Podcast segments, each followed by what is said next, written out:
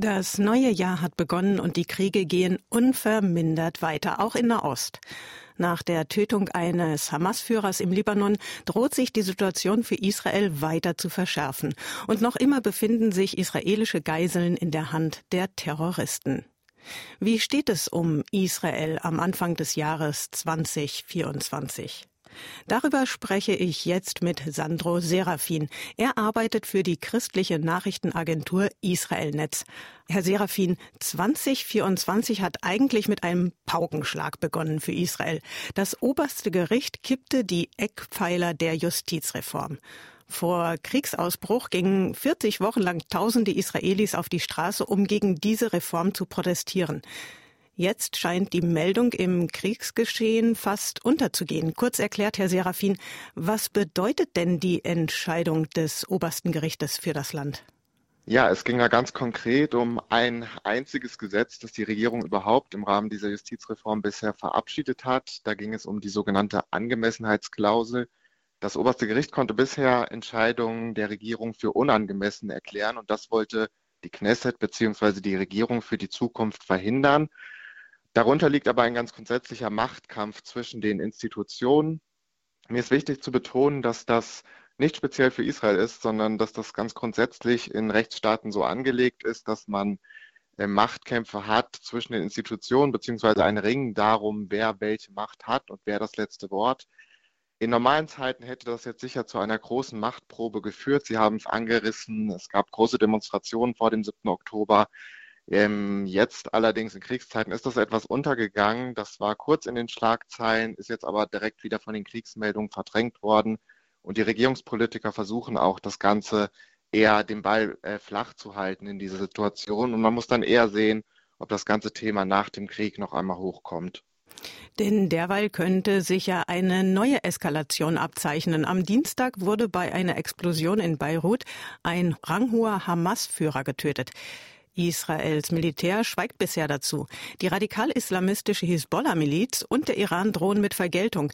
Geht Israel nun einem Zwei-Fronten-Krieg entgegen? Ja, diese Gefahr besteht natürlich schon grundsätzlich seit dem 7. Oktober. Man muss jetzt sehen, wie die Hamas darauf reagiert. Da ist eher nicht so viel zu erwarten nach meiner Einschätzung, denn dem israelischen Militär ist es gelungen, im Gazastreifen sehr weit vorzurücken und dort auch den Raketenbeschuss einzudämmen. Die große Frage ist nun, ob die Hisbollah, die Hisbollah-Miliz im Südlibanon darauf reagieren wird. Die Hisbollah ist grundsätzlich deutlich mächtiger als die Hamas und beschießt Israel auch schon seit dem 7. Oktober aus dem Südlibanon.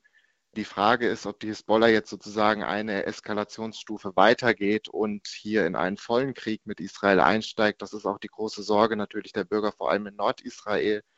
Ich sehe das im Moment nicht, aber das ist natürlich nicht ausgeschlossen, dass es dazu kommt, zumal Israel es nicht akzeptieren kann, dass die Hisbollah weiter im Südlibanon sich an der Grenze direkt festsetzt und vielleicht auch Israel dann irgendwann sich dazu entscheidet, militärische Maßnahmen zu ergreifen. Und auch im Gazastreifen wird ja weiter gekämpft mit dem klaren Ziel, die Hamas zu vernichten. Jetzt nach drei Monaten Krieg, wie ist da Ihre Einschätzung? Kann Israel dieses Ziel erreichen? Ja, das hängt natürlich ganz grundsätzlich von der Frage ab, wie man die Vernichtung der Hamas, die als Ziel ausgegeben wurde, definiert. Es ist so, dass man, wie gesagt, sehr große Fortschritte durchaus sehen kann. Also die Israelis sind weit vorgerückt. Im Norden des Gazastreifens haben sie die Lage weitgehend schon unter Kontrolle. Im Süden finden noch sehr schwere Kämpfe statt. Die Hamas ist sehr geschwächt, schafft es kaum mehr, Raketen bis ins Zentrum des Landes zu schicken. Man muss aber sagen, dass natürlich immer noch 130 Geiseln in den Händen der Hamas sich befinden. Und das ist natürlich bisher immer noch das größte Problem für Israel, diese Geiseln irgendwie frei zu bekommen. Und das ist äh, jetzt quasi die, die Top-Priorität für die Regierung aktuell. Sie haben es gesagt, es gibt immer noch Geiseln in der Hand der Hamas. Gibt es denn Anzeichen für neue Verhandlungen? In den Nachrichten war zu hören, die Gespräche sind erstmal jetzt ausgesetzt? Ja, das ist schwer zu sagen. Also es gibt diese Berichte, dass die Gespräche ausgesetzt sind. Es gab vorher Berichte, dass es da durchaus Fortschritte gegeben hat. Das ist natürlich grundsätzlich immer schwer zu beurteilen. Die Geiselangehörigen hoffen natürlich, dass es zu einer Art weiteren Geiseldeal kommen könnte, wie es ihnen Anfang Dezember gegeben hatte. Aber das steht natürlich im Moment in den Sternen. Anfang des Jahres 2024. Was können denn Christen tun für den Frieden in Israel, gerade wenn man auch nicht wirklich vor Ort ist? Ja, ich denke, da ist vor allem das Beten äh, ziemlich wichtig. Wie gesagt, vor allem für die Geiseln, die sich immer noch in den Händen der Hamas finden, für ihre Angehörigen natürlich, deren Leben zum Stillstand gekommen ist am 7. Oktober, aber auch für die Geiseln, die zurückkehren, die mit psychischen, physischen Beeinträchtigungen zurückkehren und natürlich auch für die Soldaten, die im Gazastreifen kämpfen. Und leider jeden Tag hören wir, dass Soldaten, weitere Soldaten fallen, meist sehr junge Männer. Für die ist es natürlich auch wichtig zu beten und für ihre Familien. Israel im Krieg. Herzlichen Dank an Sandro Serafin von der christlichen Nachrichtenagentur Israel Netz.